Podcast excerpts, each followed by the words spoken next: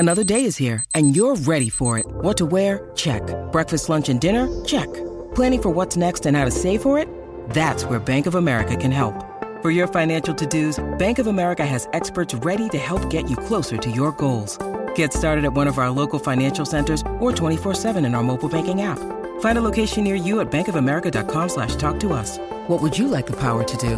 Mobile banking requires downloading the app and is only available for select devices. Message and data rates may apply. Bank of America N.A. member FDIC. Put down that smartphone and listen to me. I'm Matthew Milligan, professional musician and lifelong Weird Al fan. Each week, I'm joined by professional podcaster and close personal friend Matt Kelly to take a dive off the deep end into the vast career of pop culture icon Weird Al Yankovic on our show, Weird Algorithm. Along with some very special guests from the worlds of music and comedy, we tackle every song, every television appearance, and every bit of sketch comedy Al has produced in chronological order, covering the good old days of My Bologna and Eat It, the fun zone of tacky and white and nerdy, and everything in between. As we go, we're ranking the songs, albums, and music videos in the hopes of creating the ultimate guide to a career bigger than the biggest ball of twine in Minnesota. So the next time you're having one of those days stuck in a traffic jam wondering, why does this always happen to me? Just kick off your sneakers and stick around for a while, because we've got it all on Weird Algorithm, available wherever you get your podcasts. And now you know. Was that enough references?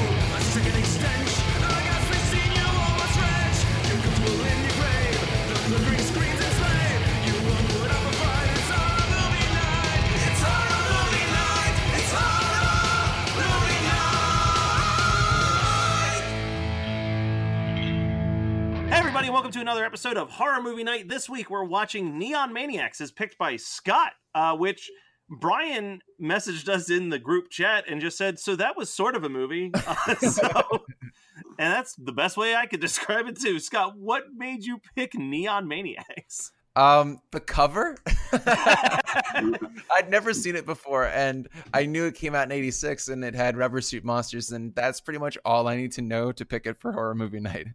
Well, since this is an unfinished movie, according to every website that I read, we needed to bring in some reinforcements to get through this one. So we are joined by Mike James of 5 Second Films, who you know that we fucking love because we ended the year just praising Dude Bro Party Massacre 3 this year. So, Mike, thank you so much for joining us and watching this piece of trash known as Neon Maniacs. Thank you so much, guys. Thanks for having me. I watched it last night, and I have to be honest with you, I had a great time. My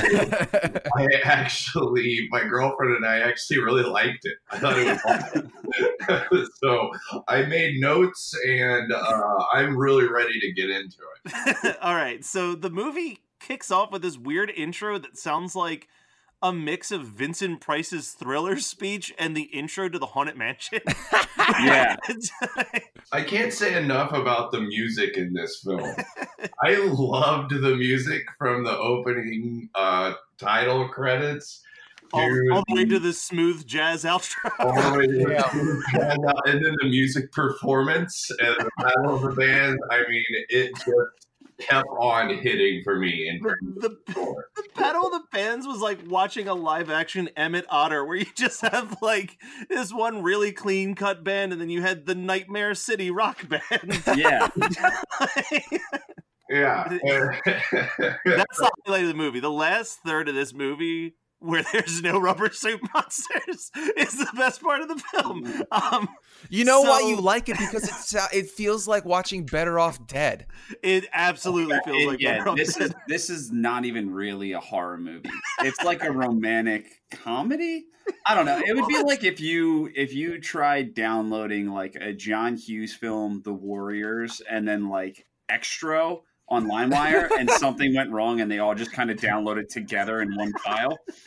That's like what Neon Maniacs is. Well, like I have a note here where like the lead actress laughs way too much at dumb jokes for someone who saw all of her best friends slaughtered. What the hell is the killers on the loose?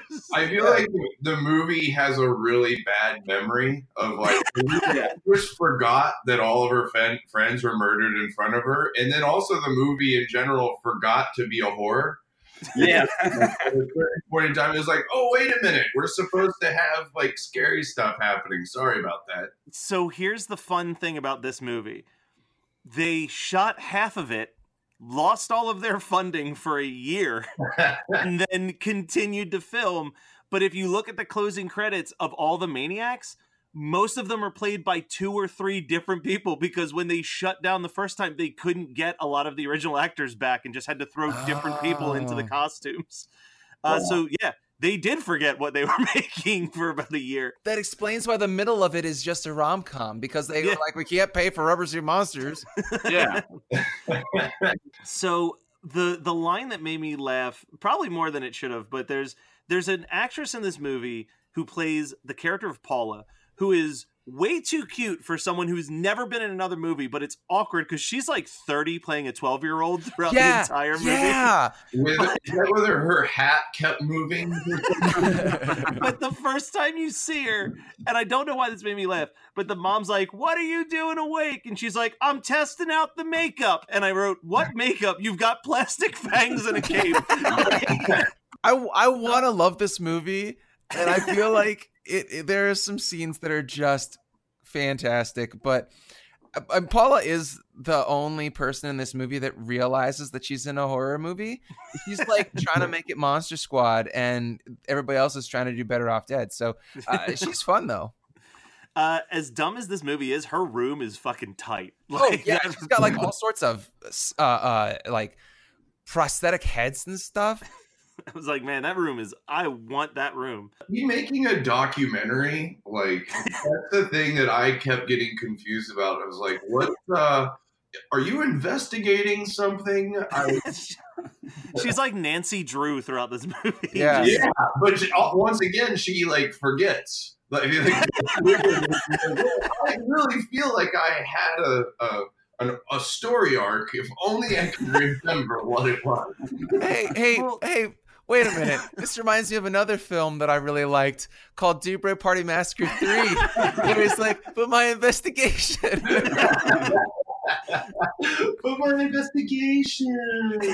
have no, like, you cannot know how often I reference that on the show and off the show in my real life. It's unfair to my wife and co-hosts. Yeah, Scott quotes that movie, I think, the most out of the three of us, and it's great every time. Anytime I make a mistake, Scott hits me with, "You think you're better than me because you have a tie and a job?" That's probably one of the best improv lines. I just really love tropes. I really love stuff where it's just like ubiquitous, but you can't exactly put your finger on what movie that is. It's just something that's just like, I know that a million movies have done that exact same thing, and I'm not sure exactly where that comes from. You mean like the blowjob decapitation that I've seen thousands of times, but never as lazy as this one? No, God, I love the blowjob decapitation. Decapitation and Dude Bro. Well, it's not quite a decapitation, but it's you're going through a girl's head. See Trump's head, actually. An opener. So yeah, exactly. Like, I just think there's something really funny about super familiar tropes. Like I think Battle of the Bands in the third act is all.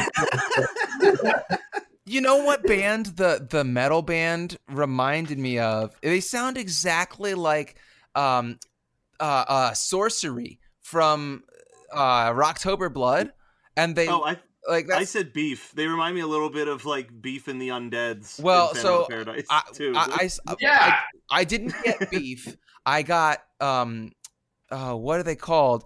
Oh, I have a note. Shadow from New Year's Evil. They look like Shadow that did the theme for New Year's Evil, but they sound like that song sounds like I'm Back by Sorcery in Rocktober Blood.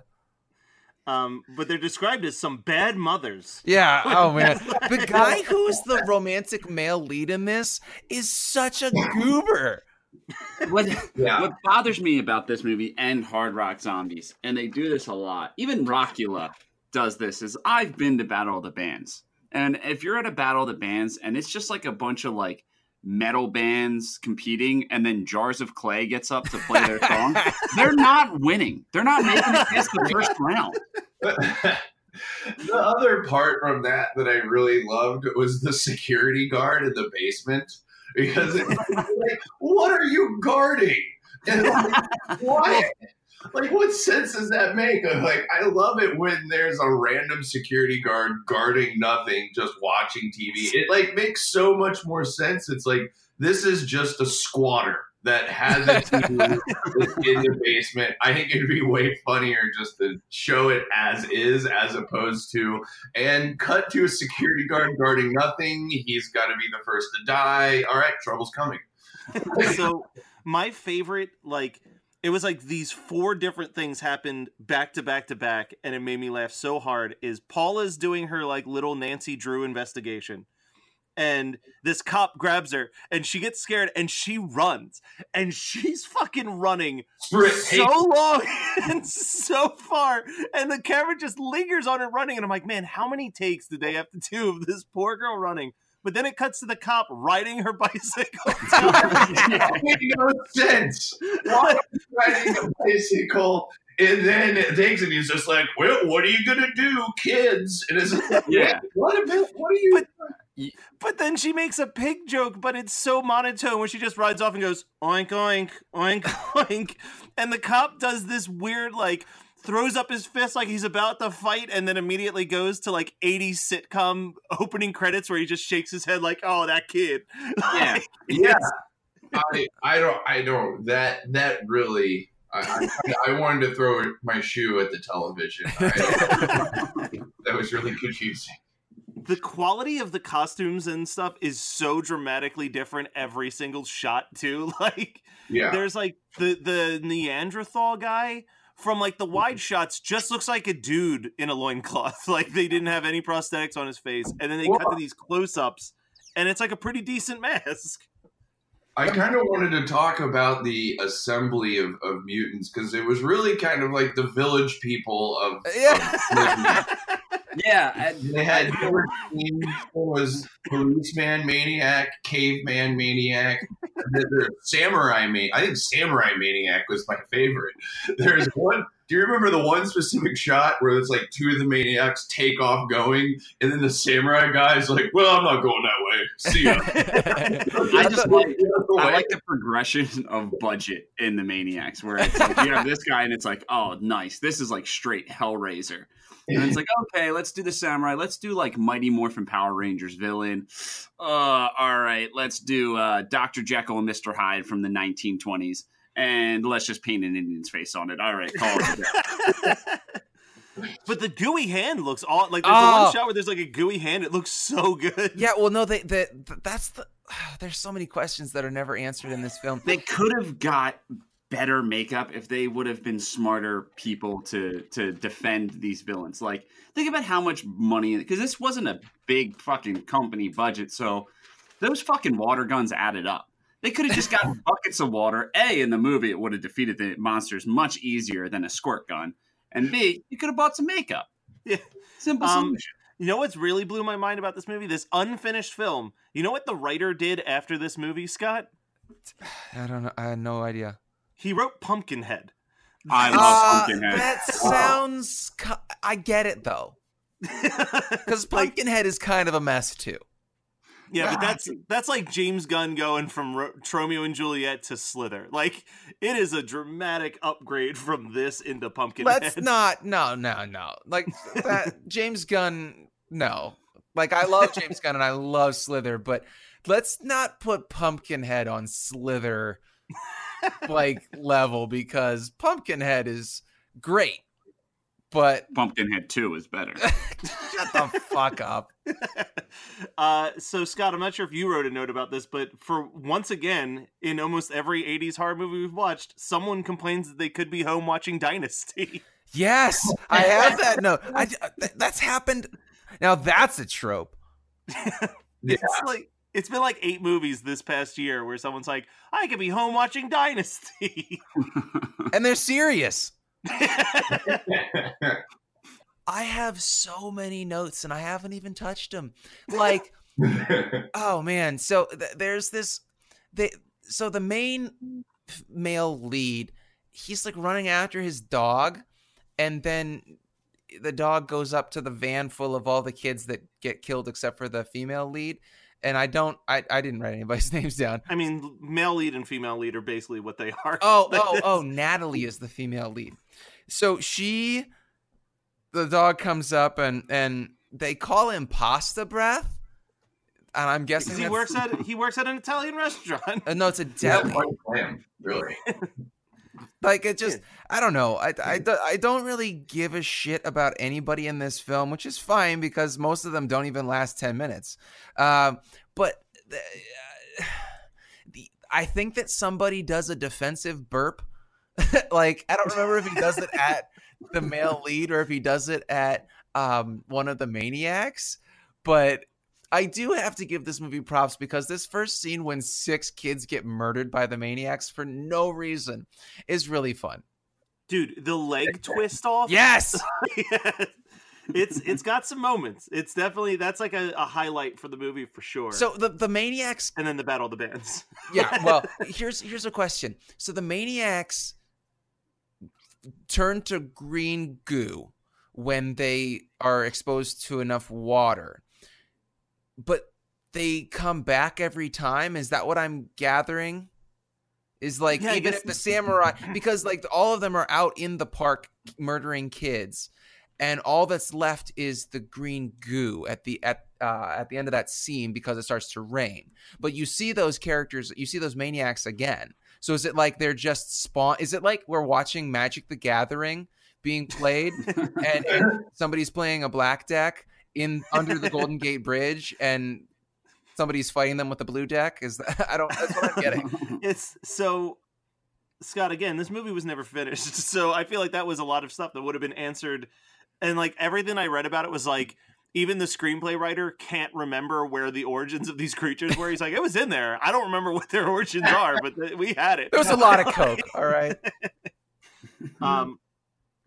We normally don't like point out continuity errors in our movies because we're like, okay with it. yeah, but there's this chase scene on the train where the order in which people are in the chase changes with every cut.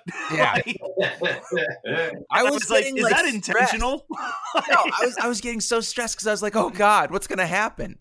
Yeah, like the girl would be in the back and then it would cut and she's suddenly in front of everybody, and then it would cut again and she was behind the guy. Like, I was like, this is nuts. Like, are they doing this on purpose just to be like, yeah, we'll fuck with them? I think my favorite part of the train scene is when it cuts to the maniac driving the train and he's bouncing with delight. Yes. Yeah. The maniac is so happy. He's just like, I'm killing kids was such a stressful job. This is what I want to be. I want to be a conductor. So I don't know if, because I found a DVD, like someone gave me a box of DVDs and it was in that box that I watched. So I didn't watch the YouTube version, but the version that I had, the train sequence happens, some more stuff happens, and then it just cuts to the guy driving the maniac driving the train for a couple seconds out of nowhere, and then continues the rest of the movie. Did that happen on the YouTube version? That was the YouTube version. It was a weirdly amount of like, first off, the conductor gets killed in kind of a cruel way. He gets like electrified. Yeah. Yes, because he was electric mutant, I guess. Yeah, electric maniac doesn't make any sense though, because how could you be? But when Electric Maniac gets when he gets killed by the water on the stairs in the high school, he gets electrified. He doesn't melt. So there's no internal consistency with these maniacs at all. Yeah. Scott, did you watch this on YouTube? Me? Yeah, I watched it on YouTube. I watched it on Prime, and I was so amazed that it was on Amazon Prime for free. I didn't even look for it on Prime. I just looked for it on YouTube, but I posted it in our Trello. I was like, here, it's on YouTube. I didn't even look on Prime because I was like, no way is this on Prime.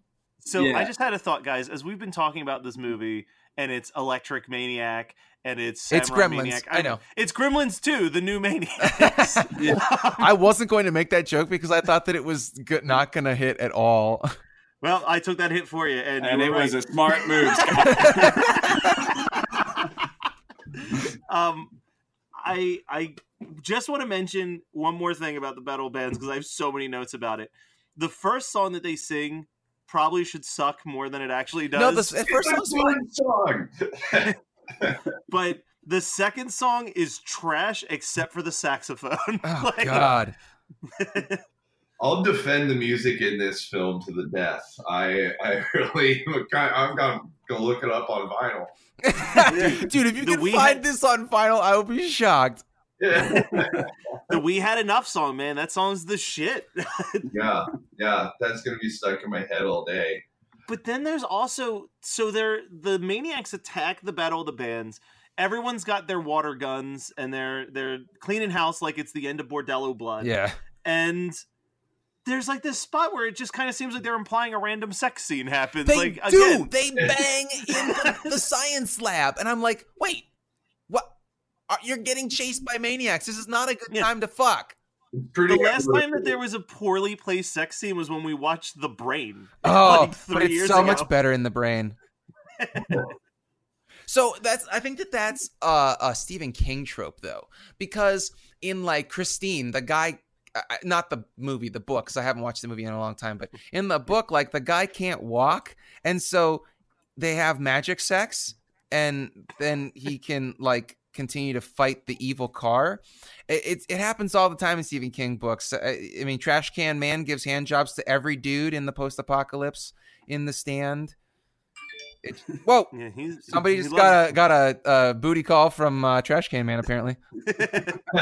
Sorry about that. No, leave it in. So, I mean, I know Scott said he hasn't really tackled most of his notes, but I got through all mine right now. How? Anyone else have some additional stuff? Oh man, so we're not even talking about the pacing of this movie really blows, but that makes a lot more sense that it was not a finished movie. But the one scene that I like, so Mike, Matt makes these supercuts for his Halloween parties, and I'm requesting that Matt do a supercut edition where the maniac that falls in the puddle like a fucking goober, and then it's like, its hand melts, and it looks like Spike in the Fountain at the end of Gremlins. That's so it's surprisingly competent. Yeah, there's a lot of exactly. There's a lot of moments where you're like, wow, that was hilarious and actually really well done. What happened there? So that's like, it makes sense that there was a lot of.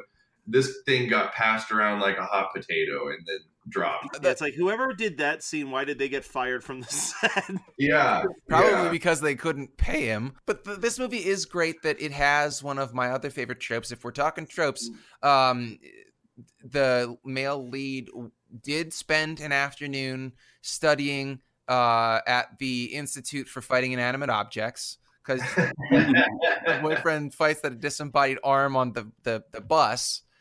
And then there's another body melt. When Paula, the 30-year-old Goonie, she has like a super soaker, and the knife-wielding maniac gets turned into goop in her bathroom. Like, she's so lucky that she has just a bathtub right there, because like cleaning that up otherwise would have been disgusting.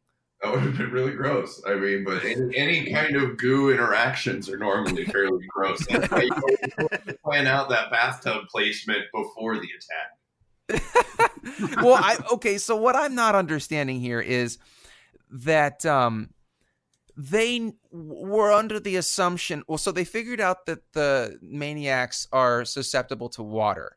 So they're. First of all, why is the school continuing with the Battle of the Bands, even though there are 6 missing kids and no one cares? It's a rhetorical question. We don't get an answer. So Paula knows that they're going to come after them. She's got a water gun. She's standing right next to a fire hose.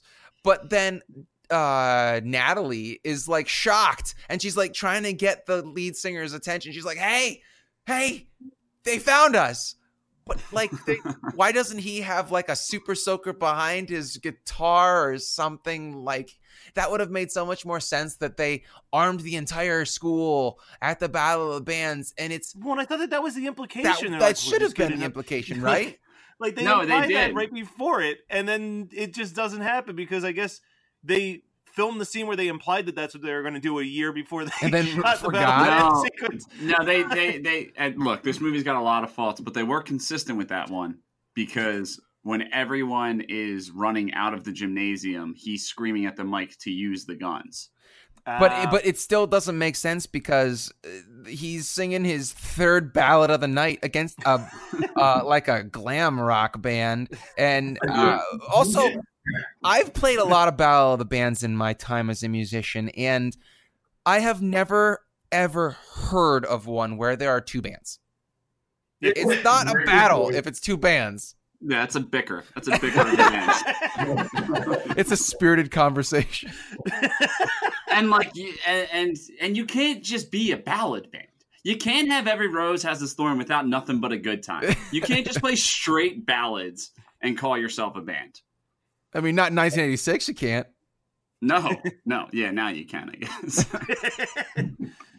Yeah, Imagine Dragons has been writing the same fucking song for 7 years. God damn, I knew that you were going to make an Imagine Dragons joke. How? Unless there's anything else that you guys want to talk about, I want to talk to Mike a little bit about how did 5 Second Films become a thing and Dude Bro Party Massacre a little bit. Yeah, and then we got to talk about your new film too. Yeah, for sure. I can do all of the things. 5 Second Films was created way back in the early days of the interwebs of 2008. By Brian Ferenzi at USC, and they launched the site like soon after he graduated USC. I think it started with he did a film festival competition at USC where it was some sort of short film. It was like an under 30-second type of thing, and so he just had the idea of like, oh, what if I can do a film in 5 seconds. And I think he ended up winning that short film competition. And so that idea, he then took over to Michael Rousselet and a few other guys. And they were like, hey, let's do this. And they launched the site. They did the site. I think it launched in Halloween of 2008. And I moved out to LA. I'm from Indianapolis originally. And I moved out after I graduated from college here in Indiana in 2008.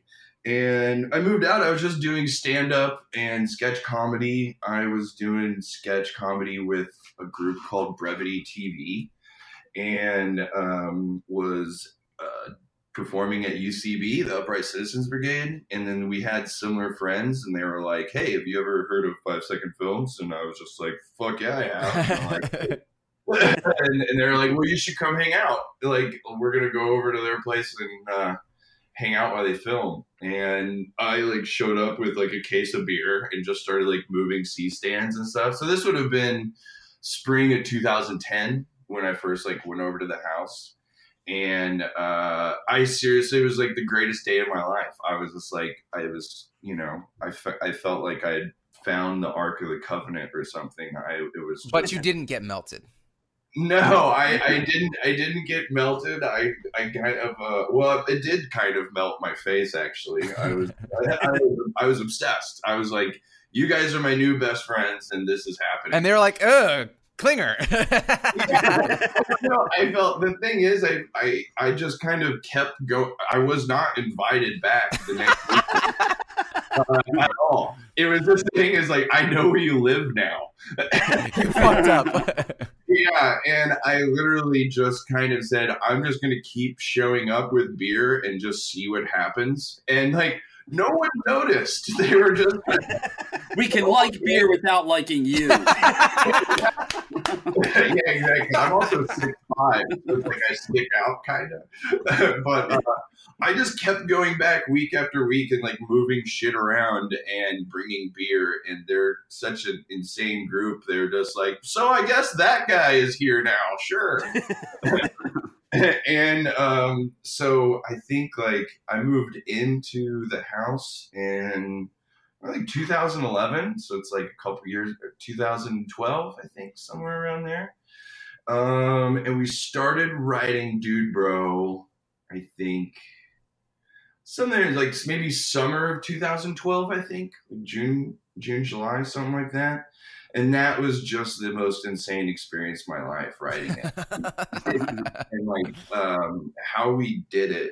Well, first it was like deciding on like, all right, so we're going to make a movie, but like, what the fuck do we do? Of like, we've got a dozen people and everything is insane. Like, you know, are we just, there was like a going thing where it's just like, we need to just put 4 people in a room, make it low budget, simple, an independent film that we can execute. And it's like, yeah, that's bad. You know, really? So it's like, well, what would we do? And what we would do is essentially every single rule that there is for making your first film, and we broke all of it.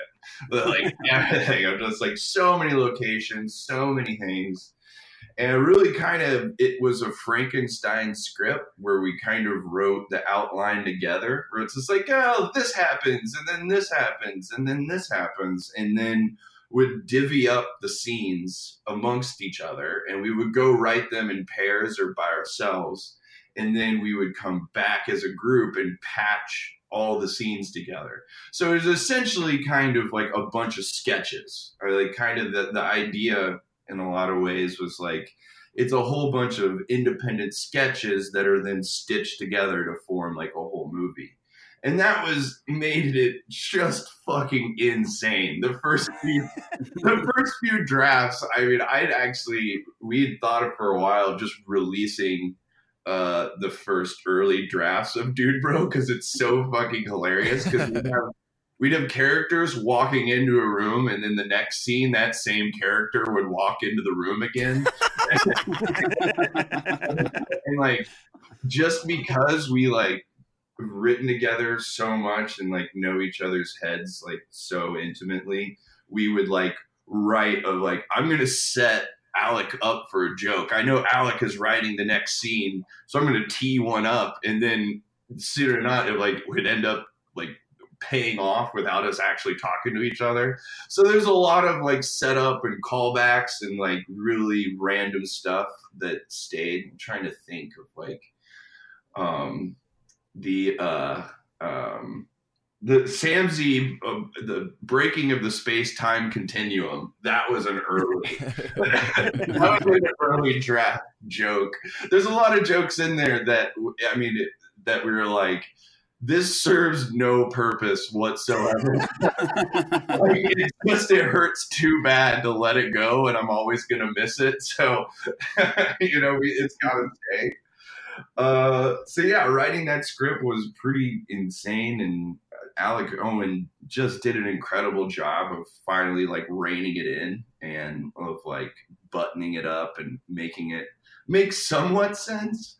And then we shot it in 2012, 2013, up at Big Bear in California, and then also like outside of Los Angeles, and then also at our house. Like a lot of it, I would say, probably almost like 40% of the movie was just filmed at our house and like in our backyard.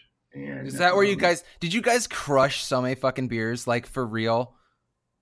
Yeah. Yes and no. I mean, we were like, you know, at least me, I was pretty nervous about. That was like the first time I was acting in a movie, you know, and you know, being in the scenes. Like when we were making 5SF, we're fucking crushing beers and wasted, but it doesn't really matter. It's only 5 seconds long, so as long as you get the camera pointed in the right fucking direction.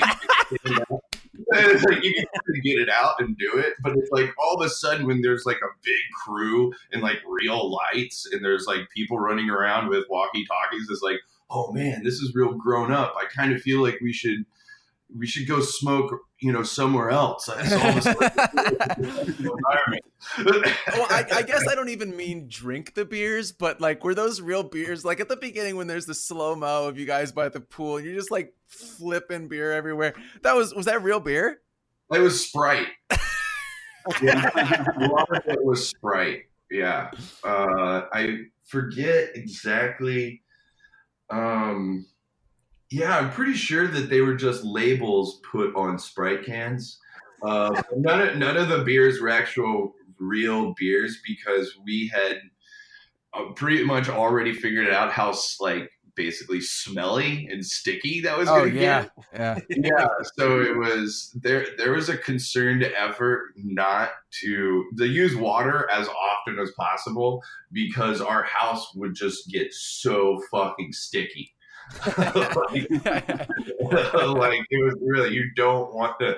And then for my latest project I can talk about with the soda cans, I also dealt with large amounts of soda. So it's like I've learned so much from Dude Bro and my last short about having to have high volumes of cans as props. You motherfuckers better have recycled. Yeah. Oh, no. Absolutely. Oh, thank goodness. I was about to disavow 5 Second Films. Yeah. Oh, well. I mean, you got to know 5 Second Films, we go through a lot of aluminum. You got to get that 5 cents back. Yeah. We have a lot of cans. In fact, there was a guy, a homeless guy on our street in Maltman that knew when it was time to like take the recycling out. And if we were being lazy, if we hadn't, he would bang the trash can on the sidewalk and be like, hey! Hey! And be like, oh, it's, you got to take the cans out. I'm like, oh, okay. And then I come out there like, hey, sorry, man. Because there was just such a high volume of beer cans going out the door that it was like our house was prime hobo territory. So what's the focus of the new short? So the short I did, and I had filmed it in 2017, and last year had its film festival circuit. It's called Smileys, and it's about a college student that becomes obsessed with a soda machine in the middle of nowhere. And he kind of basically drinks too much of the soda and goes completely crazy and like loses his mind, and a bunch of like, spooky stuff happens. It sounds like a Pete and Pete episode. Yeah, so it's based off of a true story of like when I was in college, where we would go to smoke weed was just drive around because I'm from rural Indiana. And so there was a pot machine that was almost an exact amount of distance it took to smoke one joint. And at the end of that joint, there was just a 25-cent potluck pot machine at the end of the road. And you put 25 cents in and you got a random soda. And so the game was you would like go up to the machine and you'd yell out, give me root beer. And then you put your coin in and then you hit it and it'd be like, fucking Diet Coke. That sucks. That was like the game you played. And so I did a short based off of that. And I'm going to be releasing it soon. In fact, I would have, by the time this comes out, you guys should have a link to be able to have it see it publicly. Awesome. Awesome. Very excited. Hey, it's Kaylee Cuoco for Priceline. Ready to go to your happy place for a happy price? Well, why didn't you say so? Just download the Priceline app right now and save up to 60% on hotels. So whether it's Cousin Kevin's Kazoo Concert in Kansas City, go Kevin, or Becky's Bachelorette Bash in Bermuda, you never have to miss a trip ever again. So download the Priceline app today. Your savings are waiting. Go to your happy place for a happy price. Go to your happy price, Priceline. Put down that smartphone and listen to me. I'm Matthew Milligan, professional musician and lifelong Weird Al fan. Each week, I'm joined by professional podcaster and close personal friend Matt Kelly to take a dive off the deep end into the vast career of pop culture icon Weird Al Yankovic on our show, Weird Algorithm. Along with some very special guests from the worlds of music and comedy, we tackle every song, every television appearance, and every bit of sketch comedy Al has produced in chronological order, covering the good old days of My Bologna and Eat It, the fun zone of tacky and white and nerdy, and everything in between. As we go, we're ranking the songs, albums, and music videos in the hopes of creating the ultimate guide to a career bigger than the biggest ball of twine in Minnesota. So the next time you're having one of those days stuck in a traffic jam wondering why does this always happen to me, just kick off your sneakers and stick around for a while because we've got it all on Weird Algorithm, available wherever you get your podcasts. And now you know. Was that enough references?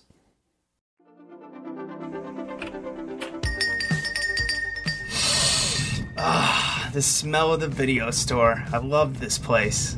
Do you remember when you could just look at the walls of covers? We had to choose just by looking at the cover and reading the crappy synopsis. It was, you were leaving with one. And the only way to know what new movies were coming out is you actually had to watch the trailers instead of skipping them. Right, we didn't have the internet to look it up. We had one guy named Todd behind the counter that would tell us what was good or not. And Todd strangely liked way too many romantic comedies. Yes, but you always knew when the boobies were coming because Todd made sure. Oh, and remember all the awful CG we had to put up with in the mid-90s? We talk about that a lot, don't we? Join us on Analog Jones and the Tempo Film, where we talk about VHS tapes. And we wax nostalgia like none other. Now it's the last part of our show. What would you guys watch as a double feature with Neon Maniacs? Scott, you picked this one. How about you go first? Oh God, I don't even know. This is a weird one because. Quick little preface to my pick here. This was my first time watching Neon Maniacs, as I think I may have mentioned earlier. There was, when I was very young, I saw a trailer for a film where looked like these punks were eating their fingers made out of cheese. It was like really freaked me the fuck out. I asked around on Reddit, I want to say, right when I joined Reddit like a decade ago, and people were like, that's Repo Man. And I'm like, I don't think it's Repo Man. And I mean, because I've seen Repo Man, and I rewatched Repo Man, you know, maybe a decade ago, and I didn't find it in there. And I was like, maybe it's Neon Maniacs because, you know, I just assumed from the cover. It's not. But because of that, these two are inexplicably joined in my brain. So I would start with Neon Maniac. No, I would start with Repo Man because it's an actually good bonkers film, and then do Neon Maniacs to wind down, possibly fall asleep. All right. So for me, I'm going to take the Battle of the Bands and a bunch of crazy people showing up in the high school gym. I'm going to go with Idle Hands as my double feature with Neon Maniacs. Nice. Yeah. Good. All right, Brian, what do you got? So the woman who played Natalie, she was in a movie called The Harvest with George Clooney, who is in Out of Sight, with Michael Keaton, who was in Beetlejuice. So there's your 6 degrees of Beetlejuice. That's my 6 degrees of Beetlejuice. Just a couple more, buddy. You're getting so close. I know. I'd pair this with C.H.U.D. too. Oh, above the C.H.U.D. All right. Starring Beef from Phantom of the Paradise. All right, Mike, I don't remember if I told you that we do this, but just in case, what's your double feature? Yeah, I was just racking my brain. It's a little bit of a combo. It is kind of... It really reminded me of Phantom of the Paradise. Oh, so good. The music of a movie that I really love, but there wasn't enough mutant stuff, really. There could have been a little more body horror, but it was kind of street trash-ish. Oh, yeah, it does have that street trash kind of feel to it. Yeah, a little bit. So either one of those two, I feel, would work well with it. Well, that was Neon Maniacs from 1986. If you hit up the Facebook page, I'm sure we will have a link to Mike's newest short, Smileys, up there for you to check out. We will be back. Well, actually, Monster Mania is right around the corner, motherfucker, so get ready for that. That's the big thing. Get prepared for us to be at Mania. It's going to be a great time. We cannot wait. And I am trying to remember what we're going to talk about next week. Tune in next week when we're going to do something a little bit different. We're gonna go down under. Yeah, yes, we are. See what happened. We're gonna go down there, see some marsupials. Gonna have a good time. It's gonna be life changing. So tune in next week to find out what's going on there. And in the meantime, hit up us on all the social media. Visit our website at hmmpodcast.com. Go ahead and rate and review us on iTunes and all of the other ways that you listen to the show. And hit up our Patreon account at patreon.com/hmnpodcast. And if you go over there right now, you will find a bonus episode of me, Brian, Scott, and Mike just talking about some of the VHS covers that we remember from our childhood, but never really got around to renting until we were adults. So stay tuned for that. Thanks for listening, guys.